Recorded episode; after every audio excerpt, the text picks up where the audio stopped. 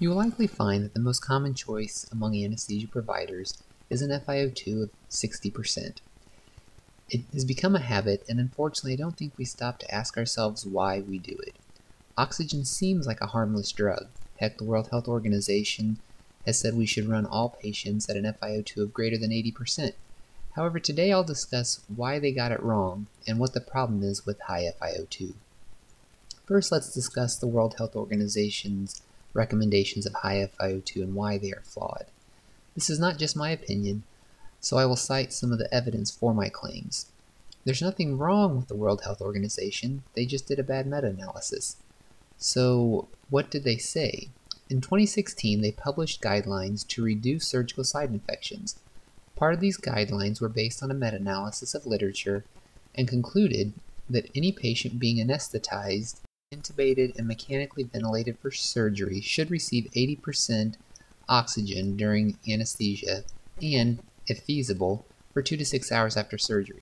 In twenty seventeen, Hedenstierna et al. Published an article in Anesthesiology where they stated that the recommendations are still surprising because they are not well-founded, make a superficial analysis of potential negative effects of breathing eighty percent F I O two, and suggest that oxygen should be produced in hospitals without analyzing costs, risks, and priorities this would entail in both developed and developing countries.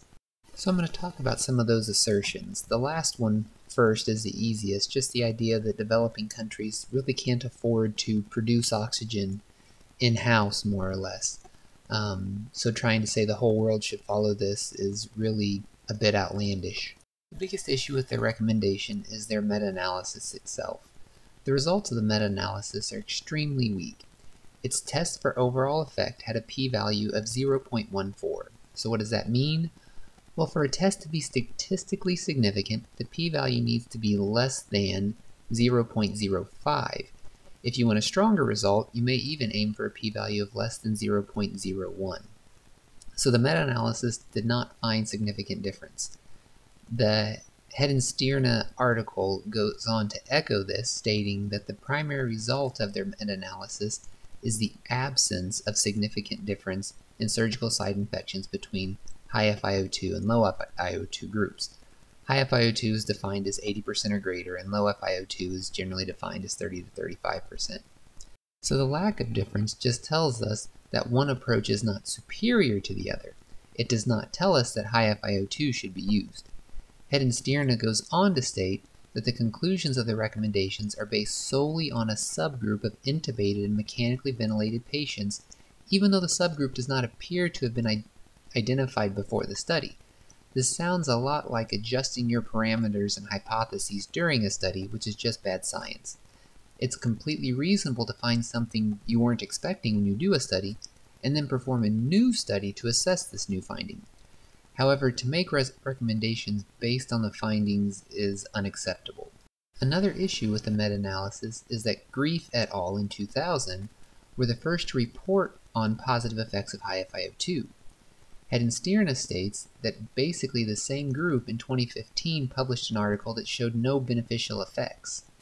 In twenty thirteen, Hovaguimian et al. Published a meta-analysis which showed that high F I O two reduced surgical site infection. However, Hedenstierna states that this meta-analysis contains a study by Miles et al. From two thousand seven in which the low F I O two group was actually a mixture of nitrous and oxygen. If this study is removed from the Hovaguimian meta-analysis, the findings are no longer statistically significant. I read the Miles article, and they state within the article that nitrous is a risk factor for surgical site infection. The aim of the article was to see if avoidance of nitrous would decrease surgical site infection. However, they did perform further analysis on their data and stated that data from the nitrous oxide-free group, aka high F I O two, were analyzed to determine whether there was an independent effect of supplemental oxygen on key outcomes. After adjusting for pre-specified potential confounding variables, there was no measurable effect of supplemental oxygen on hospital stay, I C U stay, wound infection, or severe nausea or vomiting, but there was reduction in fever. So they found that high F I O two really doesn't help reduce surgical site infection. and this same article by Miles was included in the World Health Organization meta-analysis, an article that's really not comparing apples to apples. The fact that nitrous is known to increase surgical site infection, I feel like, introduces a large confounding variable when that's the same group used in this, these meta-analyses as a low F I O two group. One last point, I know the statistics stuff can be boring. The World Health Organization meta-analysis looked at eleven studies with intubated and mechanically ventilated patients under general anesthesia. Of these eleven, three should be excluded, the Miles article we just discussed being one, since it really is not comparing apples to apples. The other two are by Schietroma Research Group. In two thousand nineteen, Miles et al., the same Miles that was the lead author for the article we just discussed, published an article showing that Schietroma's work should not be used to inform practice until further investigated. Five trials by this group were retracted for duplication, plagiarism, statistical error, and lack of ethical approval. Miles analyzed forty papers by this group and found compromised data integrity in thirty-eight of them. A meta-analysis by Cohen showed initially decreased surgical site infection when looking at twenty trials, but was no longer significant after removing the seven trials by Schietroma. Hopefully after this, you understand why the World Health Organization's recommendations should be seen as flawed. Now what should you do about F I O two? Well, Morgan and McHale state you should not run your F I O two greater than thirty percent unless you have a reason, you know, like desaturation. Think back to your I C U time. When did you ever have a patient with an F I O two greater than forty percent? A R D S or some such nasty process which required specialized ventilating systems like A P R V? We rarely see these types of patients in the O R. When we do, they will come with their vent and we will, we will leave them on that vent because our anesthesia machines cannot do that type of mode. So if our patients are not in these dire straits, then why run high F I O two? There really isn't a good reason. Some may say it's just in case. In case of what, though? They become disconnected from the vent? The E T two becomes dislodged? Some other unforeseen circumstance? Sure, these things could happen, but using this same reasoning, we should give every patient six liters of fluid and a couple of units of blood just because there could be a lot of bleeding. Now, you might think, but that amount of fluid can be bad, but oxygen's harmless. It's in the atmosphere. This is true, oxygen is in the atmosphere, but only at twenty-one percent. There is good data that shows that high F I O two increases postoperative pulmonary complications and thirty-day mortality. Even if there were strong evidence that high F I O two decreased surgical site infection, which I have yet to find, the increased mortality and other potential harms may not be worth the benefit.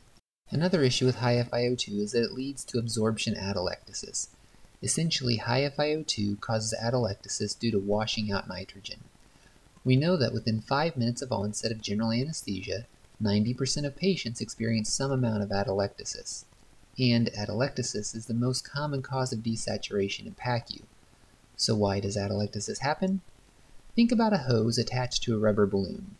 The water is turned on, and water fills the balloon. This balloon has a hole in the far side and is leaking water as quick as it comes in, but the balloon is currently full. Now what happens if you put a little bit of a kink in the hose? The water will leak out faster than it's coming in and the balloon will def deflate. This is in essence what you could think of as happening when you induce a patient. Their musculature that is holding open the small airways relaxes and the diaphragm moves cephalad, which also helps to compress the small airways. This all leads to diminished flow into the alveoli, but the body will continue to take up oxygen at the same rate, so the alveoli start to collapse like a leaking balloon.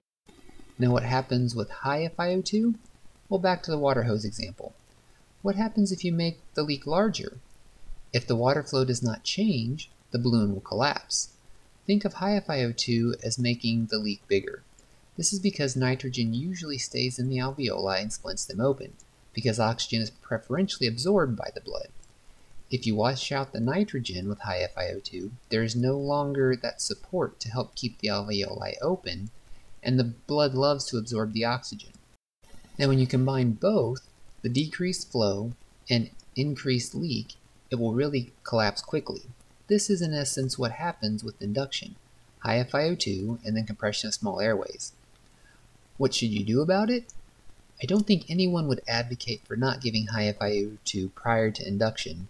Too much really could go wrong. So you just have to t take measures to reverse the atelectasis. These would be recruitment maneuvers and PEEP. The recruitment maneuvers reverse atelectasis, and PEEP will prevent atelectasis from occurring again. Also, limiting F i O two will help prevent the propensity for atelectasis. Well, hopefully this has improved your understanding, and thanks for listening.